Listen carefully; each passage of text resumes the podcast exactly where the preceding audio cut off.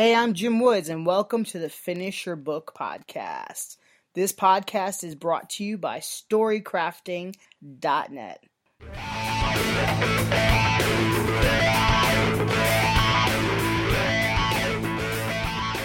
Hey everyone, I am excited to be with my friend, author Kent Sanders. He's the author of The Artist's Suitcase, and he's currently working on the book called Born to Create. Thanks for being with me, Kent. Absolutely. Happy to be here. Thanks for having me, Jim. My pleasure. Now today I'd like to talk a little bit about plotting and planning and kind of how it looks like, you know, for you. And Kent, you're also a college professor, and I think we can learn a lot from that perspective as well about what it looks like to actually like plan out a book or, you know, finishing your book if you're halfway in your book. So does that sound good? Yeah, absolutely. Now, I know you've written several books. You have several other ebooks as well. And you even mentioned right before we started recording, it's like, okay, yeah, and I'm working on this book right now. I'm gonna throw you under the spotlight here, Kent, because I know you can do it. What are you thinking here? Because I know you started writing this new book, Born to Create. It's something you're super passionate about. What are you thinking as you're looking out kind of at that project? Because I think this is the perfect example to mention on this. Yeah, so I'm in the middle of writing the first draft of this book. This is a book I've been working on for probably 2 to 3 years, maybe even 4 years in some form or fashion. You know, and you know how it is that it starts out as one thing, then it morphs into something else, then it morphs into something else.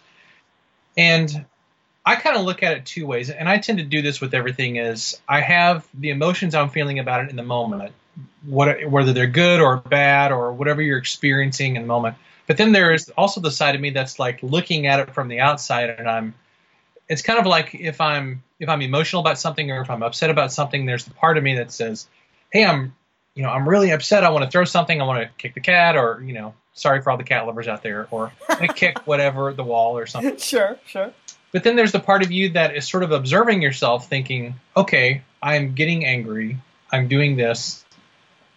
Or maybe that's just me. Maybe I'm the only person in the world who I will say two minds going on. So that's how I'm experiencing this project now, is I'm having all the difficulties, all the frustrations, all the problems that anybody has when they're doing something for the first time. I've written books before, but this is a different type of book. This is a parable type of a book. So I'm having to craft a story that makes sense and that's hopefully going to be compelling and interesting.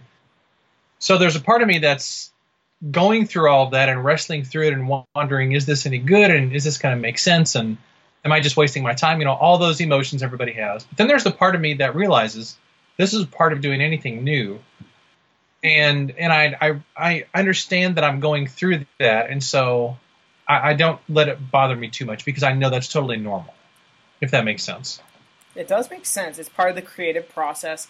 I'm glad that you mentioned it's something new, and that it's a little bit different. And I think every author, I don't care if it's your first book or fifth book or whatever, I think there's some of that in there because it's so easy to think in our minds sometimes in that ideal situation in our head, oh, this, I did this, and it'll be just like this. Creativity is not so simple in that regard. But I know you're a good planner. I know that's something you practice a lot, you know, and having classes on creativity, because I know you've taught many different classes. How would you recommend someone who's like stuck in their book? I mean, it sounds like you're moving forward kind of in a slower pace on your own book, yes. Which is, yes. And that's okay. It's new, it's different. But what about someone who already has like, you know, half of their rough draft, or, you know, or some kind of start? How would you recommend they plan it out and kind of plot out their book? What would you tell them? Well, a book is a massive project, you know, and like we were talking just a few minutes before, I think before we started the official right. Conversation. Before, you know, that part nobody knows about, yeah. Yeah, and you had a really good insight, which was most people don't think of a book as a project. And as writers, we attach so much emotional significance to a book, you know. It's like it almost represents the totality of our identity and worth and value. It's like you get so wrapped up in the thing emotionally, but it's just a project, you know. If you a few weeks ago, I had some guys come and they installed a new front door in our house and did a few other smallish kind of things. You know, they don't get emotionally attached to that. Yeah. You have a plumber come to your house, or if you have a mechanic or an accountant, those people don't get emotionally attached to their work like artists and writers do. And I think there's something that we can learn from that in thinking, okay, this is something that we're creating, but, you know, how this turns out is not indicative of our value as a person. So to me, that's one important thing in finishing something is, you know, realize your whole value as a person is not tied to this thing, you know. But I'm trying to follow something that I actually heard. Are you familiar with a guy named Brian Koppelman? Oh, yeah, absolutely. And okay. So he's, you know, a screenwriter and does some other things as well. He has a show called Billions on TV. I think it's on Showtime right now. He, I heard him give some good advice in an interview a few weeks ago. In fact, this is kind of what compelled me to try and get my first draft of this book done as fast as possible. And yeah. It said, get your first draft done as quick as humanly possible so you can get a quick win. And I think that's really good advice for anything in general, but especially for writers. Yeah. And I guess my first advice would be get a quick win of some kind, whether it's finish a chapter, finish something so you have something to show for it. You know, so you, because that emotional component is really important. And if you feel you know, like you've won something or you've tackled something or you've wrestled something to the ground, you know, that can help you go on to the next step. So I think that's really important is getting a quick win on something, whether it's a chapter or a first draft or something, because otherwise it'll just kind of languish there, you know, for months or even years. And you kind of think, right. Oh, this thing is just laying there dead and I'm a terrible person and I'm not worthy and I'm horrible and all the things that we think about ourselves. Right. No, that makes a ton of sense. That makes a ton of sense because one of the separate kind of components I've been chatting with people about is momentum. Well, if you plan for momentum, which is kind of what you're doing when you have that quick win in your radar, when you have it in your sights, that's how you could achieve it again. It's like all these pieces are so interwoven and intertwined. You have your writing habits, and those can help you get momentum. And sometimes the momentum comes, you know, through other parts. It's just very tied together. The drafting is related, you know, to this planning and plotting. So yeah. It's I think there can be problems obviously on each level, or it could be even a mix of problems. What would you say to that writer who's, you know, a lot like you and me, that's like, okay, well, I don't know. I just don't feel like it. It doesn't feel right. What would you tell them? Because I think emotions do play a role in this. You know, as I have been writing this first draft of the book, I'm about, I'd say 40% there. So the last 2 weeks I've been writing tons and tons and tons, probably more than I ever have before in my life, trying to get this thing done. And I have felt like doing it 0% of the time. In fact, there was a couple days just earlier this week where I sat down to write, and I mean, I was not feeling it at all. I was actually really irritable one day. I don't remember why, but you know, I've been trying to get up earlier, and I may have had an argument with somebody, or something was sort of off kilter, and I just thought, I do not feel like doing this. And it's one of those kind of things where you've got to force yourself to do it, and you're actually sort of mad at yourself because you're forcing yourself to do it, and you have that inner 5-year-old going, I don't want to, Mommy, Daddy, I don't want to do this, you know. Good point. Yes. But the funny thing was that even though I didn't feel like doing it, once I sat down to do it, I got into a flow a bit, you know, and sometimes there's not very much of a flow. It's almost like I'm just cranking it out because I made this promise to myself. Other times it really starts to flow, and before you know it, you've written 1,000, 1,500 words or 500 words or whatever it is. And I don't know. I just think there's a real value in approaching it as a workman, you know, sort of like a plumber would do, or a mechanic, or somebody who's just approaching their work in a professional way, because that's what we're trying to be as professionals. And I can guarantee you whenever Stephen King sits down to write something, he doesn't always feel it. You know, whenever any other successful person sits down to do something, they're not always emotionally engaged, but the act of sitting down and doing it makes them emotionally engaged most of the time. Let's geek out for a moment, because I know you're a huge fan of stories and even story structure. As you've been diving into this new kind of fiction, you know, parable realm, have there been any things that have really helped you? Because I know you're just a student of story. Has anything really jumped at you and helped you as you're, you know, diving into your own story? Has anything really jumped at you? Yeah, there's lots of things that have jumped out at me.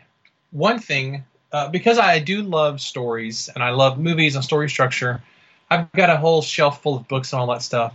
But one thing that was really paralyzing to me at the beginning of this book project was that there's so many books out there that are, you know, in the writing community, we call these craft books that are how to write and how to build a story and how to do all these things. But you can get paralyzed by all that stuff because a lot of it is conflicting advice and you don't know where to start. So I just decided I was going to pick one book and go through that book and learn what I could and apply it to this story. Then the next story that I write, I'll learn somebody else's system and integrate that into my own thing. So the book that I chose to go through is called The Anatomy of Story by a guy named John Truby. And it's really been an excellent book. It's been really super, super helpful. I'm actually almost done with that process of going through that. That's been really, really helpful. Pick one. No, that's, I think I have to hit on this for a second, Kent, because that is a huge piece of advice. It's so easy to kind of get into research mode, right? And you want to, I mean, you said yourself, you have a whole shelf of them. Oh, yes. And not to mention the internet. So, yep. Right? Oh, yeah, you don't want to search story structure on the internet with, you know, the many, many results. Pick one and stick with it. I think that right there, Kent, that's a huge lesson in discipline and in research. So, I think that's worth its weight in gold there, Kent. Yeah, and I just decided I was going to learn whatever book I picked, I was going to learn that system as good as I could, and then I was just going to write the story, and I wasn't going to learn anything else because, you know, if you like to read and like to learn, and anybody who's listening to this probably would put themselves in that category, then you can study and process and analyze and read until the cows come home, but at the end of the day, it's all about what's going to help me create the actual product. And if something is distracting you from that, then that actually... you know, more books and more reading and more learning can actually become a huge hindrance because then you just get paralyzed by all these different systems and story structure things and all that stuff. With story structure, with the creative process, it is so easy to get into that perfectionist mode when nothing is good enough. You know, you could easily even fall into the, I'm going to keep planning and outlining and plotting and I'm just going to keep doing that prep work, if you will, versus actually, like, it's almost like sharpening your tools versus actually doing the job. Do you know you ever relate to that one, Kent? Yep. I absolutely how do you get around that? Because obviously you got to that point and did you get fed up and you're like, look, I've learned from the past. I know how to move forward.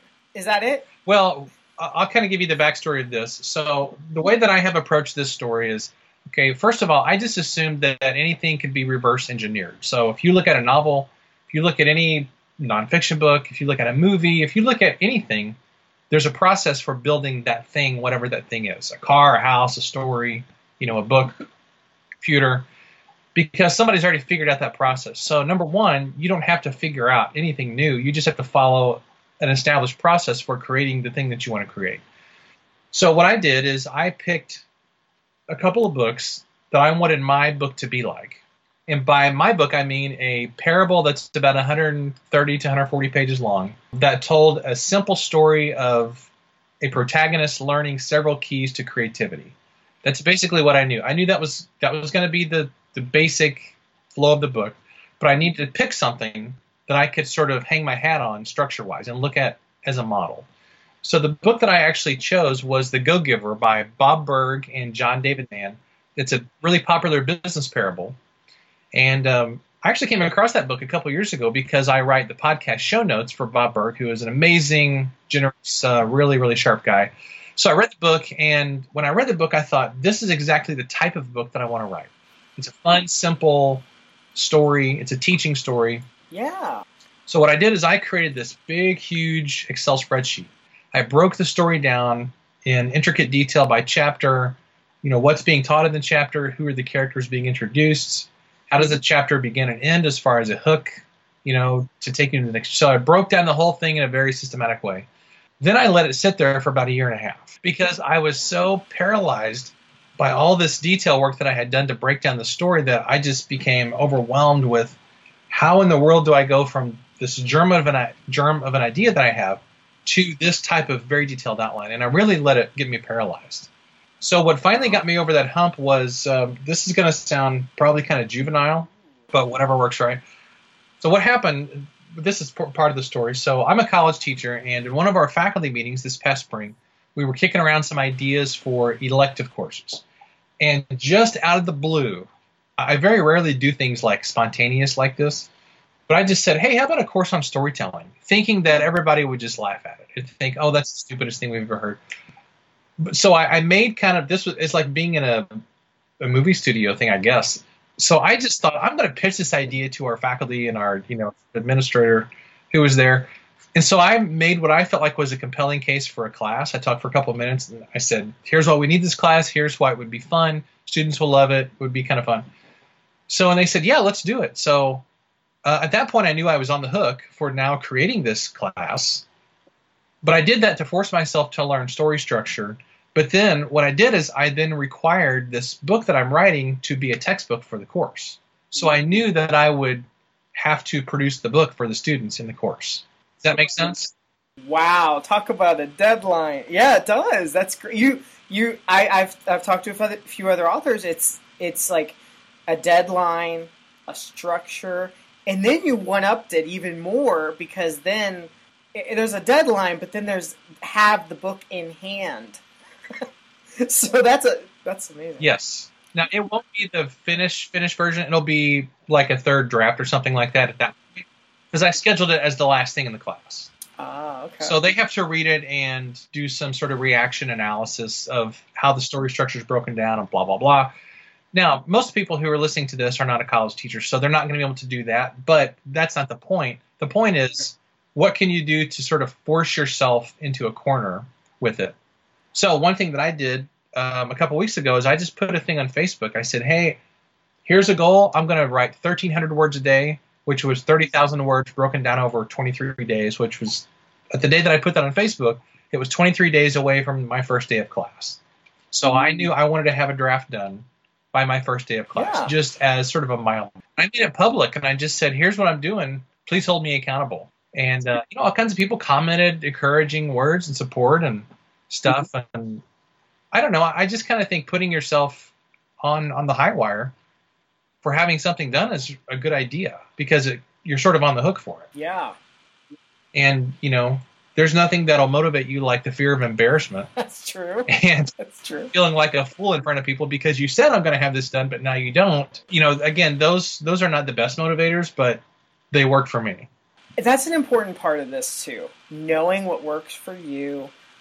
Figuring it out. And if you're not sure, being willing to experiment. Even right now, you're not 100% sure that John Truby's storybook is the one approach you really, really want to use later. You're like, I'm just using it right now for this one book is what you said. So yeah, you really you're experimenting even there, but you're making that choice where if you're indecisive, if you're, you know, half finished with your book and you're procrastinating, that's when you're kind of like, oh, let me just do some more research, and exactly. I don't know. And it's so easy to fall into that because it's really resistance. And I know I've encountered it, and most of us do, if we're really honest. It's like, oh yeah. Yeah. Have you encountered resistance today? Yeah, I did. Yeah. But the structure, like you said, where, you know, writing on a regular basis, having accountability that lights a little fire under you. Yeah. Public accountability in this case, that's helping you, you know, get more words on the page. It's like that's a real catalyst for you, clearly. It is for me, you know, and I think everybody has to figure out what that thing is for you. For me, it almost always involves other people on some level, you know, because we're writers, we're kind of isolated. We like to keep things to ourselves, but, you know, and you know this, you've been a catalyst in my own life many times. Just helping me to kind of get to the next thing and been an encouragement. And I think sometimes, in fact, that's part of the story of the book. That's the very first point that I'm making with the process of creativity, is that it involves other people. You know, you're only going to grow, I think, to the extent you introduce other leaders and growers and artists in your life and fill your life with things that are going to help you grow. You know, it's not going to come from inside of us. It's got to come from outside of us. That's a great point. And I think that my interpretation, or how I really translate that in my own life, is setting yourself up to win. Exactly. And I think in many cases, creating in isolation is just setting yourself up to fail. Yeah. Because, like, I know I'm an emotional person. When I set myself up to fail, it means just keeping it to myself, only relying on just my emotions and my willpower. And it's like, ain't gonna happen. It's not. I mean, it's like a roller coaster, but all of the entire ride is relying on like one hill. And I'm going to ride this whole ride just from that very first initial hill. Well, what happens if there's something at the end where you're not expecting, or a twist or a loop or something, and you're going on fumes? And I think it's the natural progression of a story, you know, that messy middle, quote unquote, or the belly of the beast, or whatever you want to call it. Somewhere in Act 2, I don't care if it's a novel or nonfiction, doesn't matter. Somewhere in that middle, things are going to get fuzzy and a little challenging, and you're going to need someone to give you a flashlight and, you know, some directions, maybe a roadmap or something, or even a lifeline. I mean, if you really get lost, you're, hey, come get me down from this. I mean, I'm at the bottom of this canyon, you know. I think that's where it is. I think that collaboration, working together, is really, really important. Absolutely. I do too, and that's been something I've began to realize a lot more the last couple of years in my life, just the value of other people and how important that is to my own growth as a person. Because I'm sort of an analytical, introvert type of a person, and my first reaction to everything is, well, let me go off in the corner and figure it out for myself. Because I don't want to ask for help, and, you know, I want to be a grown-up who can do anything and do everything, and I got to prove something to somebody, and, well, all that's garbage, you know. There's no sense in figuring it out for yourself if you can have other people help you figure it out. That's a great point. Being and talk about rationalization. You call it being independent.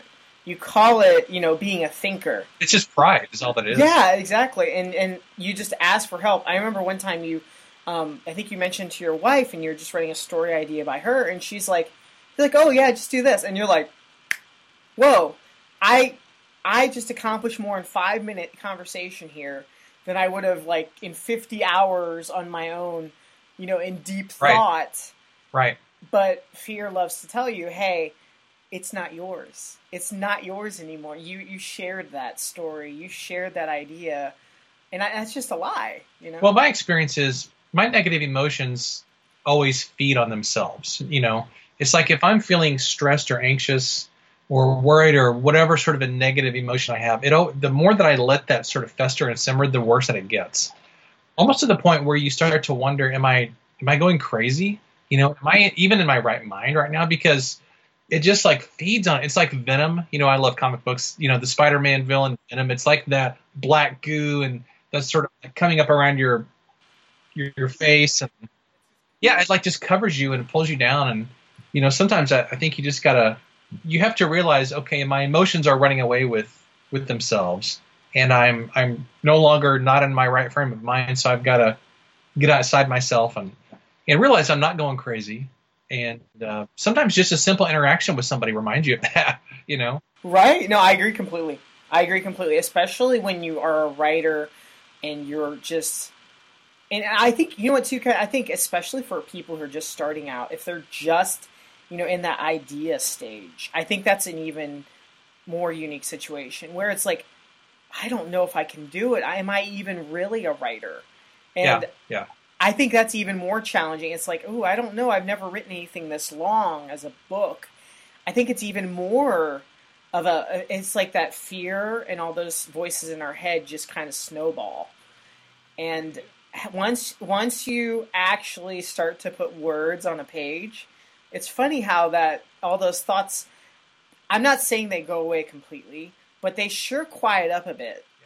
Yeah. And then it's like, I think it's I know for you and me, there's a lot of similarities to working out and going to the gym. Yep. Creativity looks a lot more like that than it does you know, sitting in a cabin by yourself writing for weeks at a time.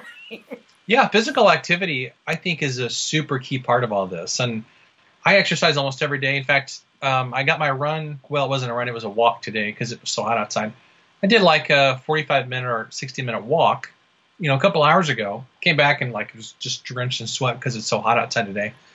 Yeah. But I get a ton of good ideas whenever I'm exercising or hiking or biking or whatever. And I've got, in fact, I've got this little trick that I use on my iPhone where, you know, if you have Apple headphones or Apple compatible headphones, there's a little trick you can do where you just press the button and you give Siri a command to create a new note. And then I record whatever the note is. And that way I don't have to like take my phone off my arm and type it in. Nice. Yeah, it actually works super well. I've used it a ton. That's fantastic. Very handy for if you're just out and about and get those ideas. That's great. Now, as we kind of wrap up here, Kent, what would you tell that overwhelmed writer who is a lot like you and me, but you've been down this path, you've won that race before, and now you're running the race again? What would you tell them as they're like, I don't know if I can actually do this. I don't know. I'm stuck. I'm not so sure about my story or my book. What would you tell them? Well, I mean, there's many different things I would say. You know, I tend to be an analytical person, so I like to sit down and ask myself the question, why am I feeling overwhelmed? Like specifically, what is overwhelming me? When you sit down to like, and you don't have to show this to anybody. In fact, I wouldn't recommend it. You know, this is not a Facebook post or anything. This is why I journal. You know, every morning, almost every morning I journal, and sometimes in the evening. Most days I journal in some way. That's what that's for. You know, and if I'm feeling negative and overwhelmed and stuff, I just write down specifically, here is exactly what's going on in my heart and in my mind. You know, I'm frustrated about this. I'm upset about this. These emotions. Yeah. So you kind of like cleanse your palate a little bit. And I don't know about everybody else, but with me, the overwhelm is often more of a reality in my mind than it is in actual reality. You know, and if I think, okay, I've got so much to do. I've got so many things I'm responsible for. I'm so overwhelmed. Well, you know, just sit down and write out what are all the things that you have to do. Make a schedule, you know, and pick a time to write. If you're not at the stage where you're going to be writing yet, then pick a time to sit down and, okay, I'm going to create an outline, or I'm going to create my next steps. This, to me, is just all about figuring out what are your next small steps and taking action on those, getting those done, and then you move on to the next thing. But so oftentimes we think of this book as like this massive project that's going to take months or years. And it's so big that it's just overwhelming and we don't even know where to start. But the cool thing about a book is that you can literally open up and see it was written one word at a time. That's all you have to do is write a little bit at a time. And, you know, for instance, if you just write 500 words a day, you know, that adds up pretty quickly. Well, thanks so much, Ken. I really appreciate your time, appreciate all your wisdom and insights and your honesty, and I think it'll inspire a lot of people that are also, you know, working on their books. So thanks again. Awesome. Glad to help. Thanks for listening to the Finish Your Book podcast. If you'd like some help with your book, whether you're starting or finishing or no matter where you are right now, you can go to StoryCrafting.net/finish. Thank you for listening, and I'll see you